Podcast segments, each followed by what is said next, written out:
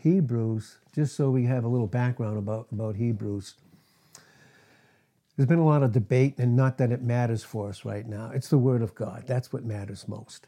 There's been, been a lot of debate about who wrote that, and there's no one else that could have written that, that God would have chosen through the Holy Spirit to write that other than the Apostle Paul, because he was the height of the religious guy, but he was also the height of the man in Christ that we are. So there's no question about the fact that he wrote that. But the whole theme, and this has been on my mind, it's been on my wife's mind, come to find out this morning, two separately, and then we come together and and then we start reading things about better, and I'm like, well, that's what I was in all all this morning. The key word for us is better. The key word in Hebrews is better. And and the way that God has brought this, and He always brings the word to a very personal experience to meet and to exceed the circumstances and situations that we're in right now. Because when He wrote this word, uh, and when he wrote it for all those that he wrote it for in, in terms of who the church is, he had every single one of us in his mind in the specific time period, circumstance, and situation that we would be in. Obviously, because he would never, in Hebrews 13 5, ever leave, leave us nor forsake us. So that key thing, that key word is better. And I'm going to read here in Hebrews the 11th chapter, and then we're going to go and find out what is so better about us what is so better uh, about us and how the enemy, Satan, comes in with intense hatred, hatred and aggressiveness and negativity against who we are, way better off in Christ. And so we see this, and we can see this in Hebrews, the 11th chapter. Um, you, you can see it in verse 1. It says, Now faith, faith is the substantiation, the title deed, it's the ground. It is where we rest in all the confidence of God's love for us individually that He's established in us through Christ. So, faith, that absolute dependence upon the person of Christ and what He has already finished about us, which is so much better. He's better. And what he's accomplished about us is far better. Now, faith is that substantiation, it's the proof, it's the title deed right, of things hoped for. In other words, the hope there again is Colossians 1:27, Christ in us, the hope, the guarantee of a absolutely brilliant, immeasurable, glorious future that we have of evidence of things not seen. When do we not see them fully? Here in time, but boy, when time is gone. And he and Revelations 10:6, and then we enter into the fixedness of eternity in, in Revelations 22, verse 11. That means we enter into each one of us in that specific image that God formed us for Himself, for His Son to dwell in and to fellowship with for all eternity. That's what it means. We're fixed. That, that's not something that we're, we're entering into that hasn't already been done. That's what it is. It's already been done. We already have this eternal life, and in 1 John 5:11, that eternal life is his son. So we see, for by it in Hebrews 11, two the uh, elders obtained a good report. Through faith, through faith, through understanding, through absolute dependence upon who Christ is and what he has finished based upon who he is and what he's done, even in the worlds, we understand that the worlds were framed, God, by the word of God. This is Christ. So that the things which are seen right now were not made of things which do appear right now. This was done in eternity. There's things we can't see fully right now. We're growing in it. And that's why, again, in 1 Corinthians 13 11, it says, When I was a child, I spoke as a child, I understood as a child. And I thought as a child. But when I became a man, that's who we are in our own individuality in Christ. I put away childish things. Now, again, we said recently through the Holy Spirit teaching us the things of Christ in 1 John 2 1, where it says, My little children, see that you sin not. That word there in the little children, children there is teknia, T E K I A, teknia. And in this sense, we will always be his children. Because we weren't born of ourselves, were we? We'll always be his children no matter what phase of growth we're in for all eternity, especially here in time, in 1 John 2 12 to 14. But through all eternity, we'll never come to the end in Ephesians 3:19 of him loving us as his dear children for all eternity. And no matter what uh, phase or stage of growth in grace in 2 Peter 3:18 that we're in. So but we understand that and then we see all those things right here by faith, by faith, by faith, by faith. Look, it's teaching absolute dependence. That's what it's teaching us, right? So we get to six, but without faith, right, it is impossible to please Him. What's that mean? It means when I don't, when I just know that I'm born again and I'm going to heaven, and I and the enemy gets me to settle for that, is that the faith that it's talking about? No. No wonder he can come in with his fiery missiles because believers don't have the shield of all that teaching about who the person of Christ is and the work that he's accomplished for each individual in Ephesians 6:16 and when you don't have the shield in battle you may have the armor on but you're going to get hit. Thought force. Evil thought force. Evil thought force to get us to function in the lie about who we are in Christ and how so much better off we are in Him who is better.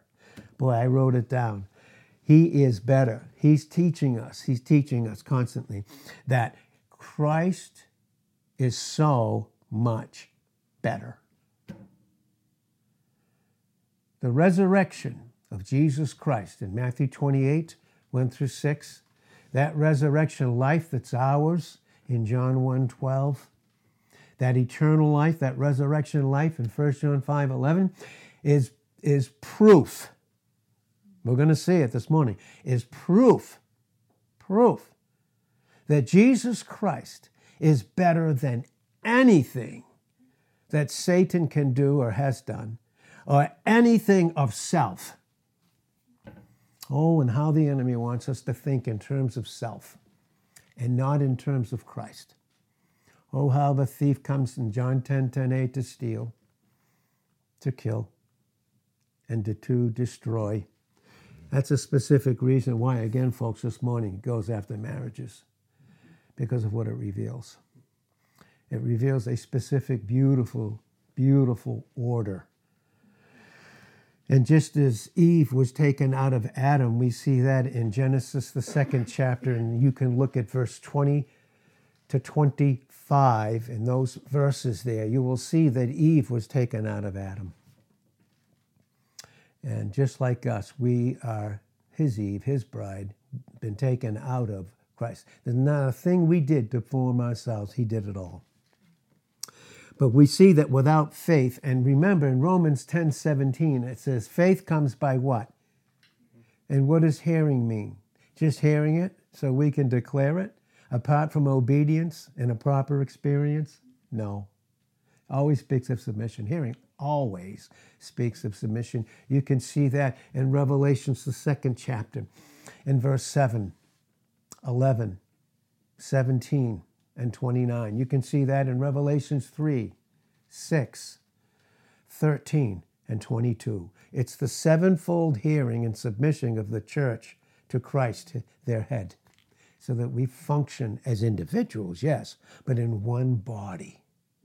One body, not being divided through the lie of Christendom but through the reality of who we are in Christ and the work that He's accomplished. So we see that without faith, it's impossible to please Him. What does that mean? Without proper teaching, without a proper experience because of a lack of teaching of knowledge, do we experience the pleasure that's ours in Christ already? No. So faith comes, dependence comes by what? Hearing, hearing by the word of God. You know what the original says? The preaching of the message. Listen, that's specific and continually through our whole growth. That is Philippians 2:12 and 13. It very work out your own salvation. Well, if you don't have it worked in, what are you going to work out? If you don't have the finished work, salvation of who Christ is in his person, in your own individuality, in a proper experience with a proper identity and a proper image, functioning in a proper place in his local assembly, my God, how much confusion is there? How much division is there? So, again, faith comes by hearing, hearing by the preaching of the message. In other words, what's going on this morning through his faithfulness to all of us together. But without faith, in Hebrews 11 6, it's impossible to please him. For he that comes to God, what, what should we do and how quickly should we? When negativity, when things flare up in relationships, when that happens, how quickly in a relationship with two people, it only takes one submitting. It does. Just one instant. Instant submission, instant covering, instant protection, instant experience of a love that will never let us go. So without faith, it's impossible to please him, for he that comes to God must believe that he is. No, he's not. Yes, he is. He is. And that he's a rewarder of them that diligently, spoudazo in the Greek, the and it means quickly, diligently seek him. And then we see it all the way through. We can see it all the way through. But here's here we're going to go to verse 10, where it talks about all these faith faith ones that were functioning in him who's the hero. There's only one hero here, by the way, and that's Christ. That's it. Only one, not a sports figure, becomes a mouthpiece for America. Truth of the matter is, this is what it says about Abraham, even. Verse 10 of Hebrews 11 For he looked for a city which has foundations. Listen to what it says whose builder and maker is who? It's God. Right? How does God make anything? How did he make us as his house? No wonder it says in Colossians 3, verse 16, let the word of God dwell in you richly. The word dwell there is oikodomeo, and it, and it literally means let God form you as his own house, his own dwelling place, because you already are, and he's going to build on that foundation that Christ is in 1 Corinthians 3, 10 and uh, 11. But you can see in Colossians 3, verse 16, it says let. Does that have to do with the will? Does that have to do with hearing? Does that have to do with receiving? Let the word of Christ dwell in you what? Oh, I'm poor. No, you're not. No, you're not anymore. No. No, he became poor that we might be through him made rich in 2 Corinthians 8 9. And uh, we can see that in all of its beauty as the Holy Spirit begins to teach us uh, with the word that Christ is. For he that comes to God must believe, must believe that he is, and that he's a rewarder of them that diligently seek him. Verse 10 For he looked for a city which has foundations, whose builder and maker is God. And through faith also, Sarah herself received strength to conceive seed. I want you to look at that word seed. We'll get into that probably at another time, but think about that word seed. And was delivered of a child when she was past age. Yeah, she was 99, and her husband was 100 because she judged him faithful who had promised. Therefore sprang there even of one, and him as good as dead, so many as the stars of the sky in multitude, and as the sand which is by the seashore innumerable. These all died where? Really, where it says in, it was according to faith. Oh, what does that mean? Well, in Christ, in Ecclesiastes 7, verse 1, the day of one's death is better, see the key word, than the day of one's what? Beginning life. It's better. It's so much better, and we are so much better off in Him when we depend upon Him, not by sight, not by what we see, not by what we sense wrongly. no, not at all. It's not that way. So, verse 13, these all died in faith or according to faith, not having received the promises. They weren't part of the church that you and I are. They are a heavenly people. We're a heavenly people, but we are his church people that Jesus said in Matthew 16, 18. And upon this foundation I will build my church. That's future.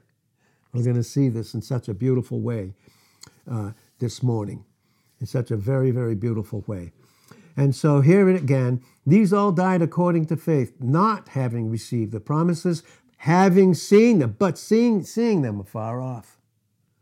And were persuaded of them and embraced them and confessed. There's the confession. That word confess there even goes into when we confess our sins that we're not, that He paid for, that we entered into anyway, that we're not, we're dealt with. 1 John 1 9, homologeo in the Greek is to cite, to name, and to agree with. When we believe Him, we're agreeing with Him. When we trust Him, we agree with Him. When we trust Him by faith, faith and not by sight, not by what we see, but absolute solid faith. Because faith is not, as some have taught, a leap in the dark. It is not that.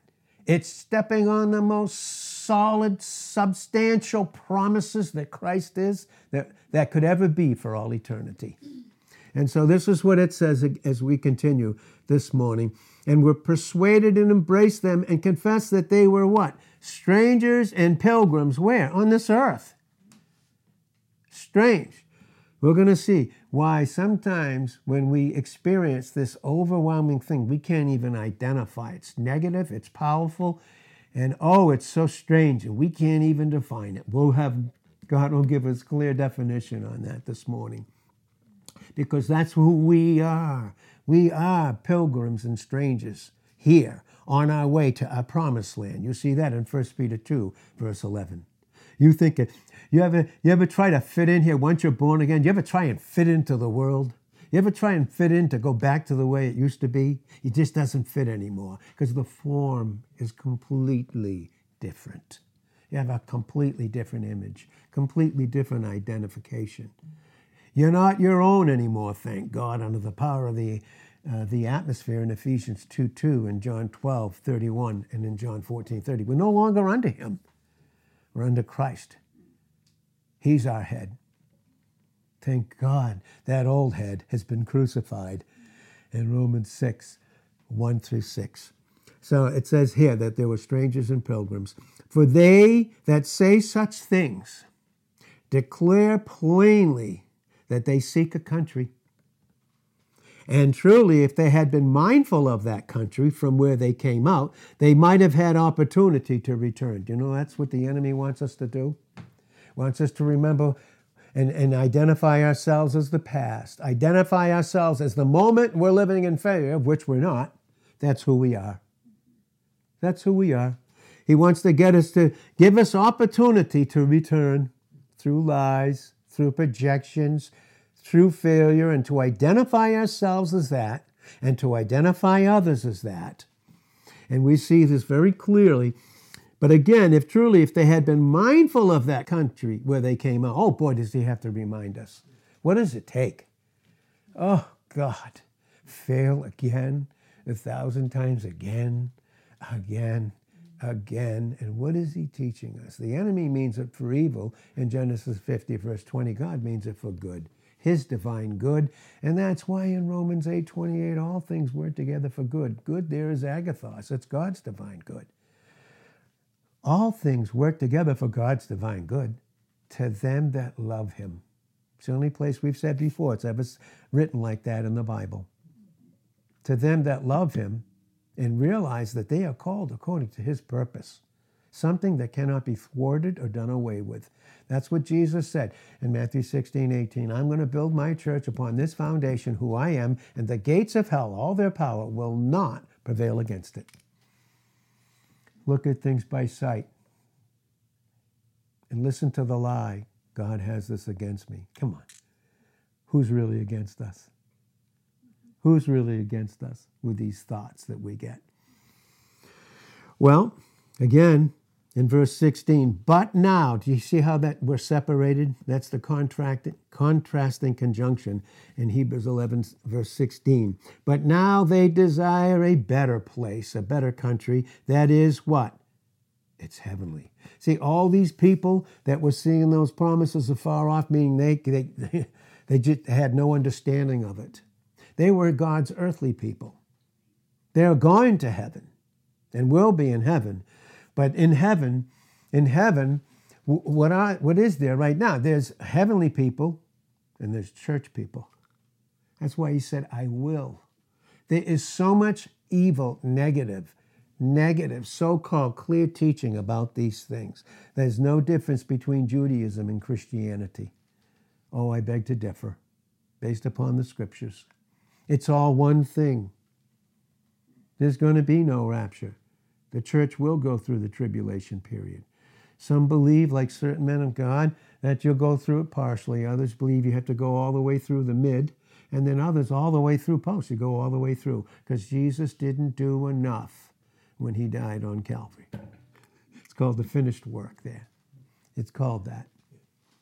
But again, it says, but now they desire a better country. No wonder it says.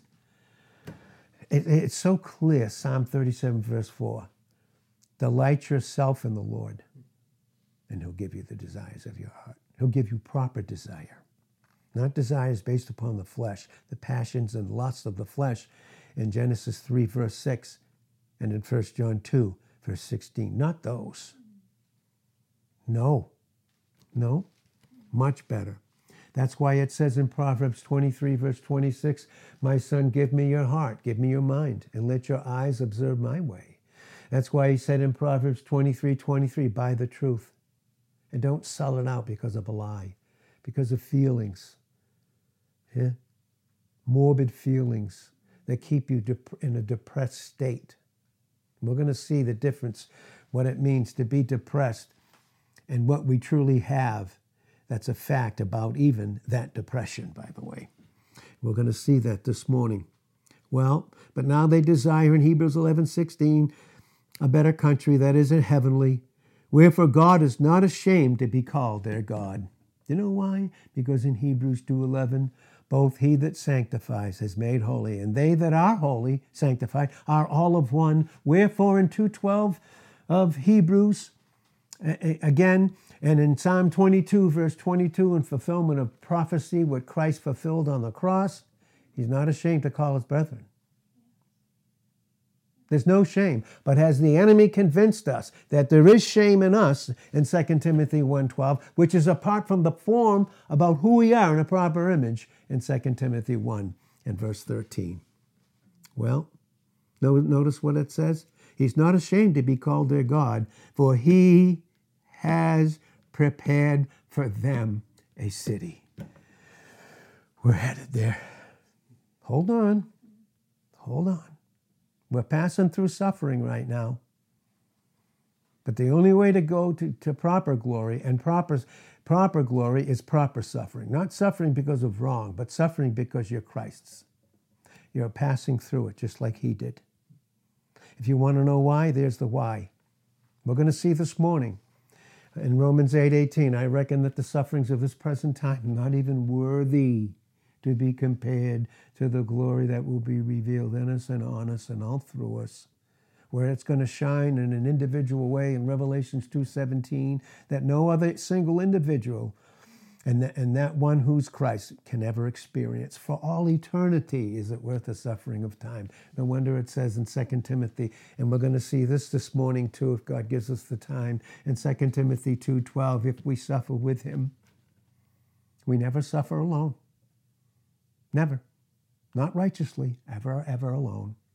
And even when it's wrong, he's still waiting to be gracious in Isaiah 30, verse 18. But if we suffer with him, we'll reign with him. When? Right now. We're going to reign with him. You know why? Because he is sovereign. Sovereign.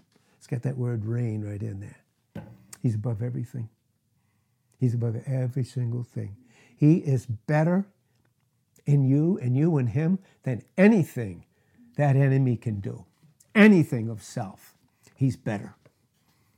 Oh God, he wants us to know that and to function in that love towards each other.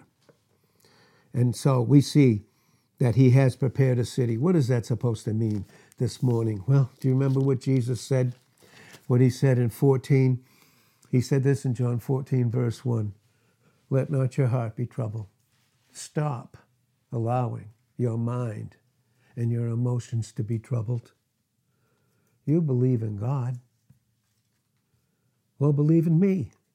Because in my Father's house are many mansions. And if it were not so, I never would have told you that, ever. I'm not going to tell you something that hasn't already been fulfilled and done by me, he says to us individually. That's individual. That's his plan right now on the earth, right now where we are. We're in the world in John 17, verse 16, but we're not of it. We're passing through to a city, to a place where it's going to be nothing but the undisturbed, undistracted love of God in the most individual, precise way that we could even imagine. And then we'll have fellowship together based upon that individual fellowship for all eternity. But that individual fellowship can never be replaced by the corporate fellowship. As a matter of fact, it enhances, and we become joints that supply in that sense, because we all have that.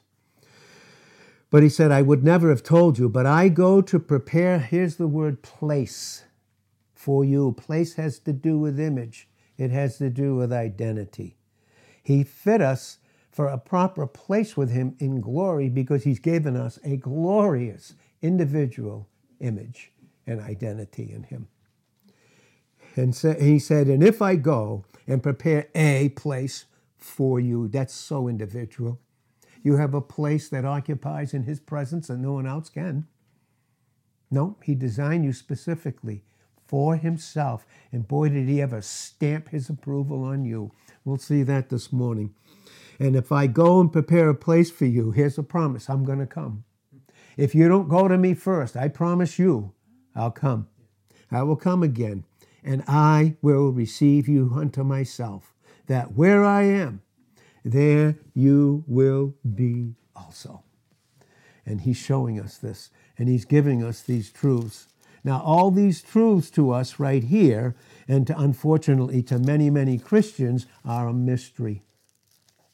They're a mystery. I thank God for Reformation, for the Reformation of Luther in, in the 15th century. I, I, I thank God for it. And this, excuse me, the 16th century and, and in 15 so and so when he nailed the, his 95 thesis on the door of the Catholic Pope. Okay? He was leading, God used Luther, he used him to lead us out into salvation, which was by faith alone, through grace alone, by Christ alone. But they stopped so short of all those personal, intimate, individual, growth truths, positional truths, proper image, and it's like a mystery to multitudes even today because they fall so short. They fall so short because of the hatred and antagonism that the enemy has towards God, especially towards Christ, his creator, who put on humanity to redeem us. And boy, he hates you far more than what you do or what you don't do far more than what I do or what I don't do. He hates Christ in me. And he does so without a cause. The reason he does so without a cause is because when you don't function in the cause, who is God, who is love, you only function in an evil effect. It's all he is, is an evil effect, and he wants to share it with you. He wants to so separate you and I from him. And then in doing so, separate us from each other. That's what he has in his mind, which is sick, which is absolutely insane. I, I read this this morning and I just was like, oh God. And, and, and honestly, it's not who we are in the flesh, but we can function in the lie of it. Remember, we have the flesh in us in Romans 8, verse 9, but we're not of it. Okay, we're not of it. But look at this. When I read this this morning, I was I was just overwhelmed with this with this truth in John the 18th chapter. And when I read that, and somehow mysteriously, God led me to that, like only He could do, like only He can can correlate the one thought about us specifically and take the scriptures and even make them sense. And there'll just be nonsense. There'll be dead nonsense apart from you and I submitting our will to Him. But look at this how they hated Him. They said in John 18, verse 40, not this man. Listen, that was the religious crowd. The religious crowd who used the, the hateful, evil government that could care less about God and had many other gods many other demons leading them.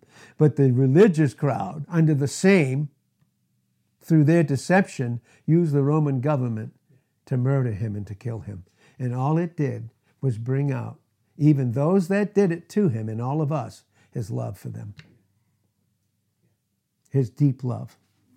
And so we even see it there. They said, crucify him in John 19, 15. But look at, let's look at this. This is, this is the religious crowd in John 18 28. Then led they Jesus from Caiaphas. Okay, let me ask you do you really think they were the ones that were leading him? Do you think so? Well, you know how I prove that? I have to go to the scriptures again. So I'm not begging your pardon. I'm just saying follow with me the scriptures. Serious as, as we're one. This is John the 10th chapter, John 10, verse 17. Therefore does my Father love me because I lay my life down, that I might take it again. Oh boy, he laid his life down for us, and he did so so he could take us with him. No man takes it from me. Hear that one? But I lay it down of myself. I have power to lay it down, and I have power to take it again. This commandment I've received of my Father. Whose power was leading who? Who led who here? Who's leading us moment by moment? Oh, hopefully it's Him for all of us.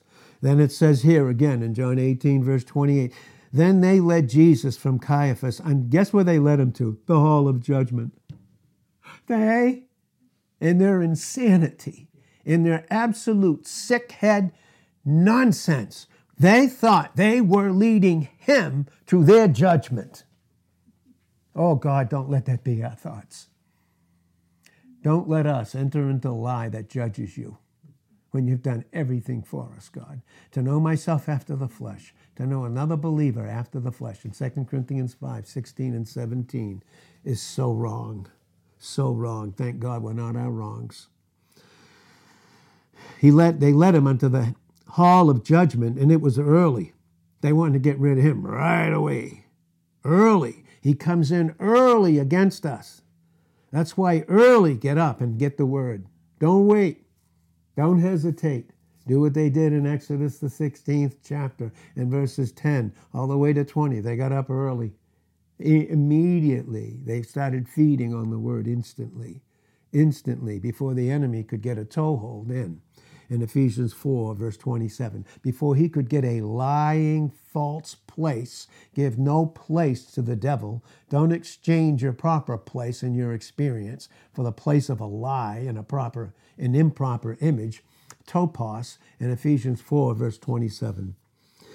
And it was early, and they themselves Look and listen to this. What a second second is. They themselves went not into the judgment hall, lest they should be defiled. Excuse me, were they already defiled in what they were doing? Oh, does he deceive the whole world?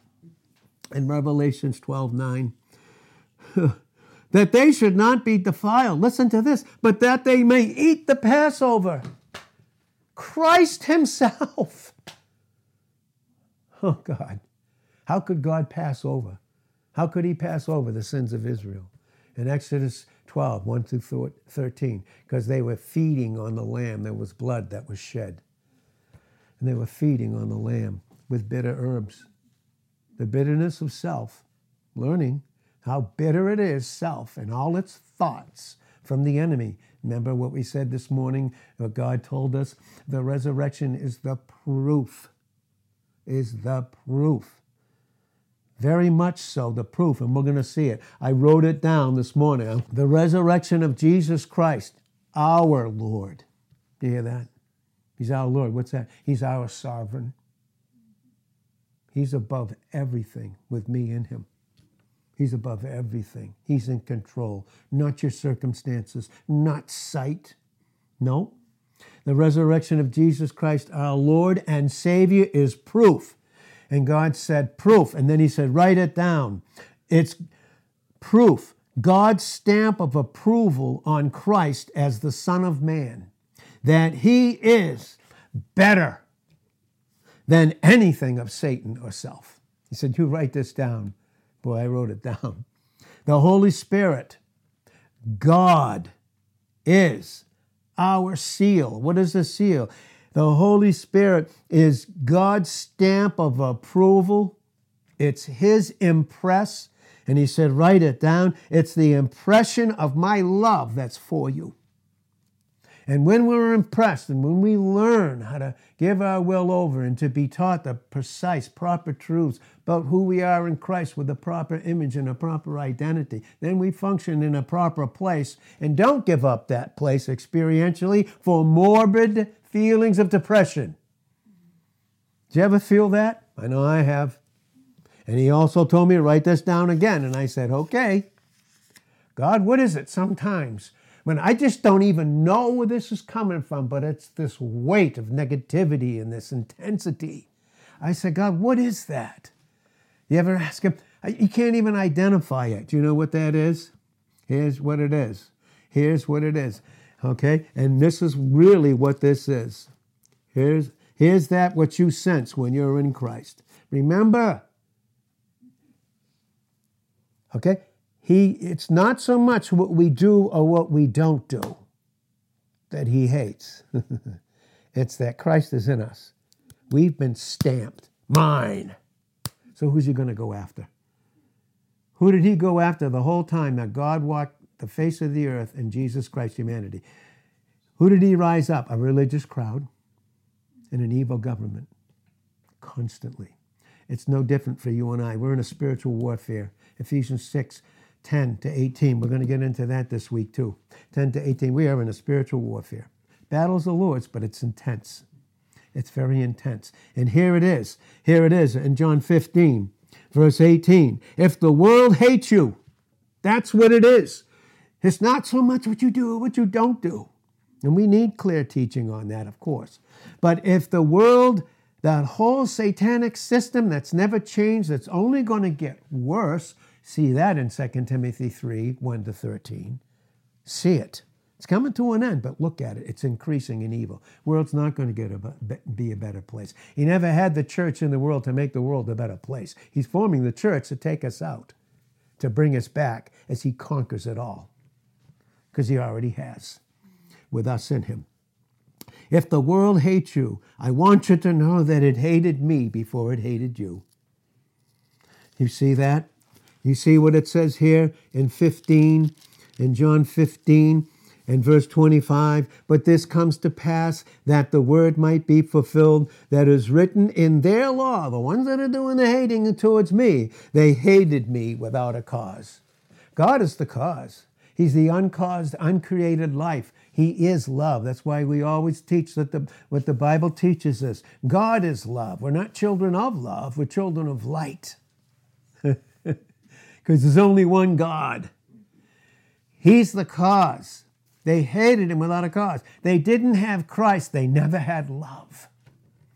They missed it. Are we missing it? How? Through lies. Through lies. Right? It was written, they hated me without a cause. Well, where did I get, where does all that come from? Well, I love how God does this and brings back these scriptures in such a beautiful way. scriptures that four decades ago he put in here. Maybe I forgot them, but he brings them back when I need them. And we see this very, very clearly in Psalm 35. Oh, I love these verses. And I remember reading these things four decades ago in the midst of my struggles, in the midst of failure. This is what he said. He makes it very, very clear in Psalm 34, verse 17 the righteous cry, those that are in Christ, and he hears. Don't you think he doesn't? His timing and provision is very important, but don't you think he doesn't hear you? And delivers them out of all their troubles. The Lord is nigh unto them that are of a broken heart. That's a broken will submitted to Him, and saves, delivers such be of, be of a contrite spirit. Many are the afflictions of the righteous, but the Lord delivers them out of them what? All. Does He not? And here we go. Here we go. Psalm 35 and verse 19 says this let not them that are my enemies wrongfully, literally, wrongfully, falsely, that's the right word in the Hebrew, falsely rejoice over me. Neither let them wink with the eye, intense pride and hatred that hate me without a cause. They hate me. They don't have Christ. They don't have love. They don't have it. We see that. You see what David said? And he said it in the spirit of Christ because only he could fulfill that. Like the Psalms, all those Psalms that are positive, they all have to do with the Spirit of Christ. There's no question about it. Psalm 69, verse 1 says, Deliver me, O God. Here's this unknown atmosphere. It's coming. I don't even know what this is. I can't even define it, but it's coming against me. God's given its definition this morning. Save me, for the waters are come in unto my soul. All these negative, evil thoughts I can't identify, trying to drown me in depression. I sink in deep mire where there is no standing. Lie, not proper experience. I am come into deep waters where the floods overflow me. I am weary of my crying. My throat is dried, my eyes fail while I wait for my God. They that hate me without a cause are more than the hairs of my head. There's an un, no, unidentified, invisible, whole demonic army that hates us. Not so much for what we do. And boy, does he want us to focus on that. And not what we don't do. Oh, focus on that. And focus on it yourself, and then focus on it on other believers. When the reality is, Oh boy, we have this treasure in these fragile clay jars that the excellency of the power may be of God, not of ourselves in 2 Corinthians 4 7. They're more than the hairs of my head. They that would destroy me, experience only, not position for the believer. Being my enemies wrongfully are mighty. Then, look what it says, then I restored that which I took not away. You know what he's saying? I when it says I restore, and I asked God, what does this mean this morning? I didn't know. So I asked him, I said, what does this mean, Lord?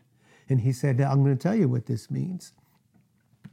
You're going to restore what is rightfully yours when you submit my will. When you submit to my will, then your proper image of who Christ is in you, now that is yours. And that then you do restore that which you could never take away or anybody ever could about what Christ has given you in a proper image. Then I restored, I restored that which I can't take away. You can't take it away. You can't take away God's love for you. You're accepted in Ephesians 1 6 in the beloved in this beautiful, most incredible way. And boy, we are just we're just touching this a little bit. And I, and uh, it, we really are. We're really just beginning to touch this. But you know what?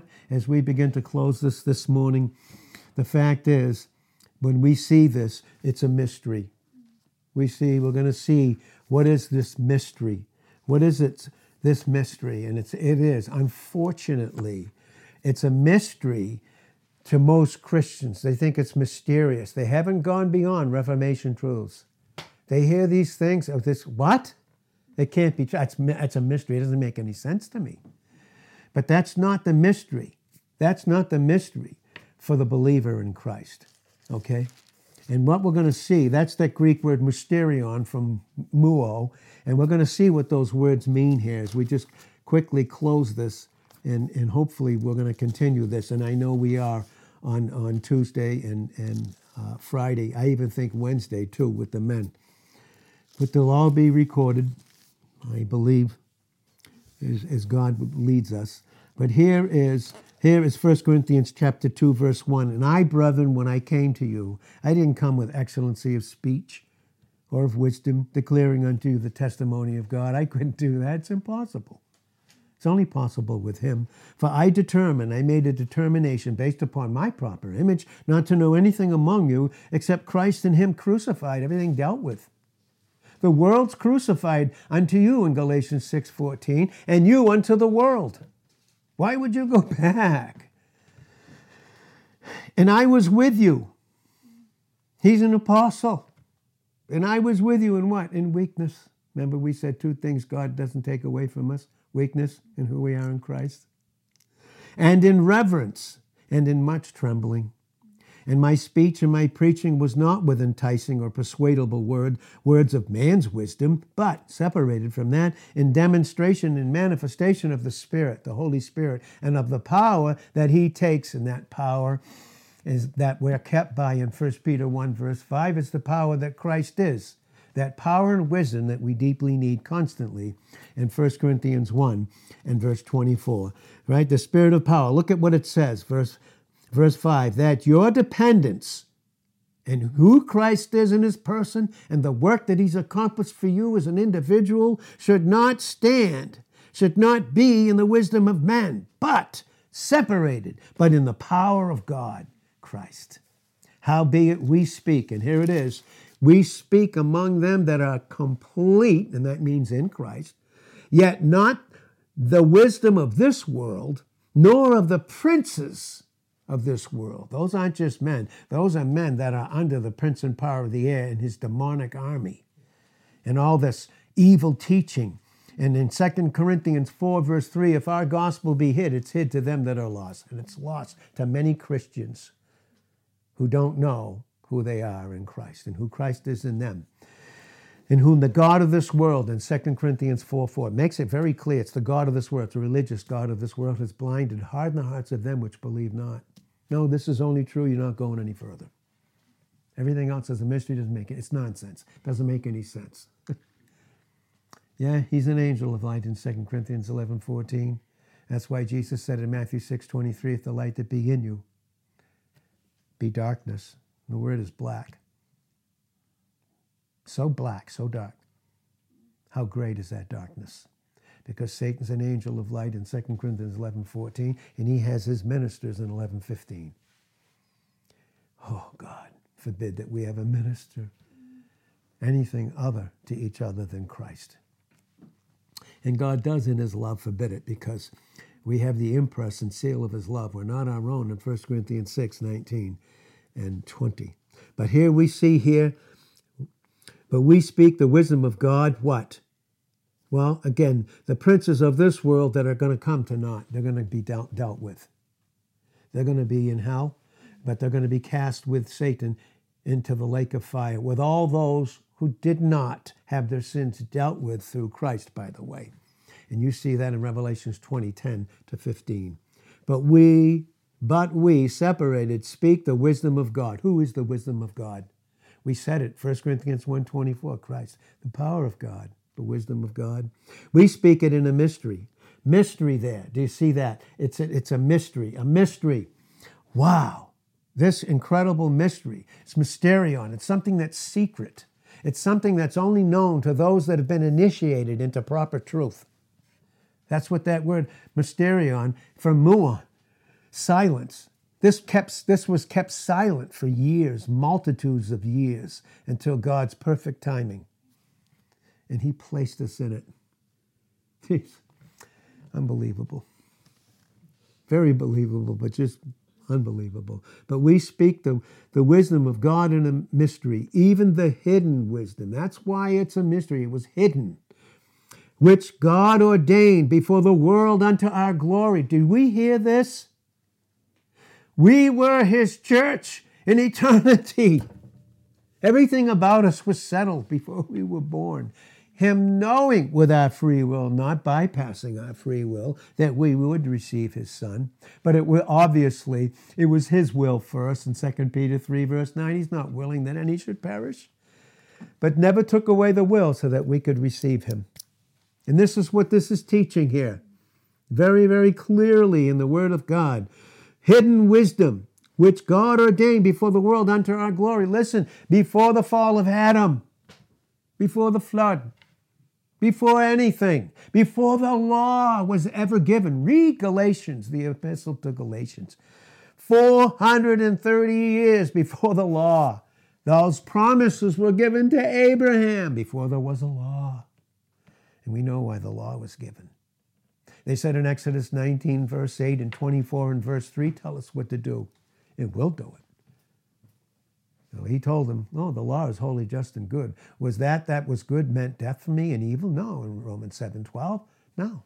It was to teach us how exceedingly sinful that sin nature is in us in seven thirteen. That's what we get confused in, trying to do, trying to do, in uh, 14, 15, and so on. So as we wrap this up this morning, right? But before the world unto our glory, before anything, he was the lamb slain.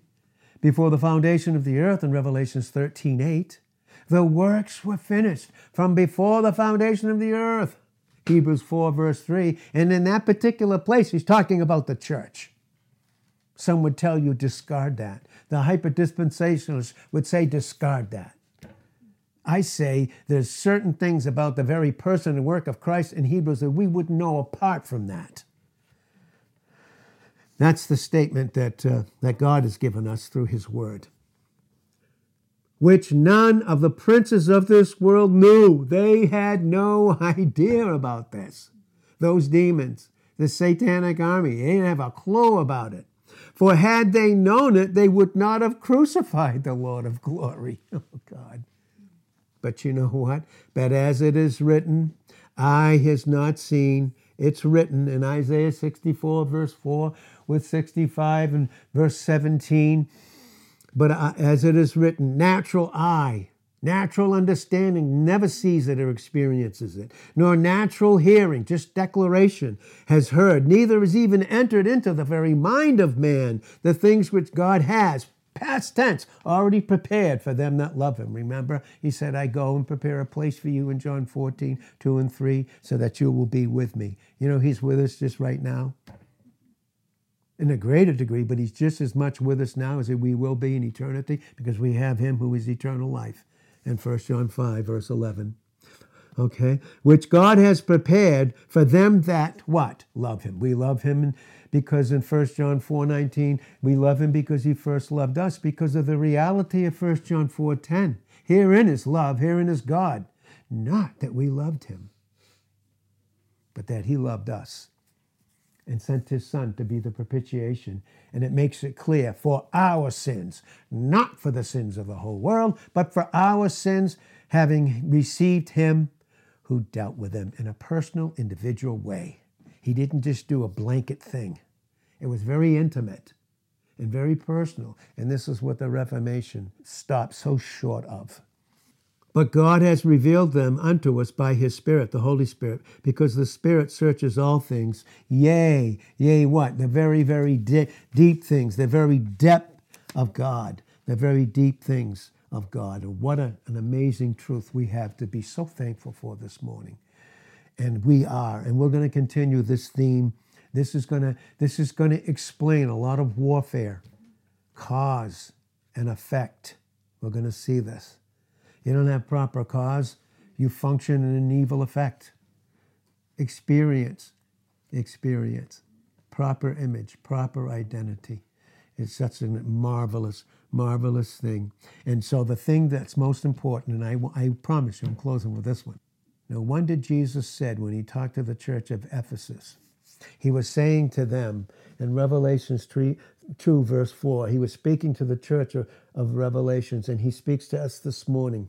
When it even says, You did all these things right, Here, you submitted and you did all these things right. And my son did them in you in Philippians 2 12 and 13. Work out your own salvation with a reverence and trembling, for it is God which works in you. Listen, both to will and to do of his good pleasure. You couple that Philippians 2:12 and 13 with James chapter 1 and verse 21 to 25 is a beautiful correlation. Sometime in the future, maybe we can get into that if God so uh, deigns that. But again, we can see this very, very clearly here that he said, It's not uh, this I have somewhat against, somewhat doesn't even belong in the original. You left your first love. Remember we said in James 2, in John, 1 John 2, verse 1, my little children, I don't care if you're a spiritual dad, a, ba- uh, a spiritual man or woman, or a baby in Christ, We'll always be his little teknias. We will never outgrow him. Ever. We can't outgrow his love for us.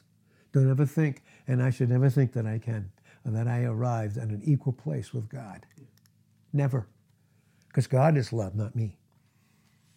I'm children of the light in 1 Thessalonians uh, 5 5 and Ephesians 5 8, yes. But do we lose that sense? You left your first love. You left the fact that you're still little and you always will be. You left the fact of depending upon my love. And when you don't, you lose cause and now you function in evil effect under the prince and power of the air. And so, again, do we have that sense? Have we been seduced in our experience in 1 Timothy 4 1 and 2 by doctrines that demons teach? Have we been? Has someone bewitched us? In Galatians 3, verse 1, all the way through, through 16. We'll get into these at a different time. And thank God, though, thank God He's so for us. Nothing can change that. If you fight against God, you're, gonna, you're not going to win that. If it be of God, and we are, listen, we are of God. You are of God. He has sealed you and me. He has impressed the seal of His love upon us individually, very individual. So thankful for that. Father, thank you for the word this morning. Thank you so, so very much. In Jesus' name, amen.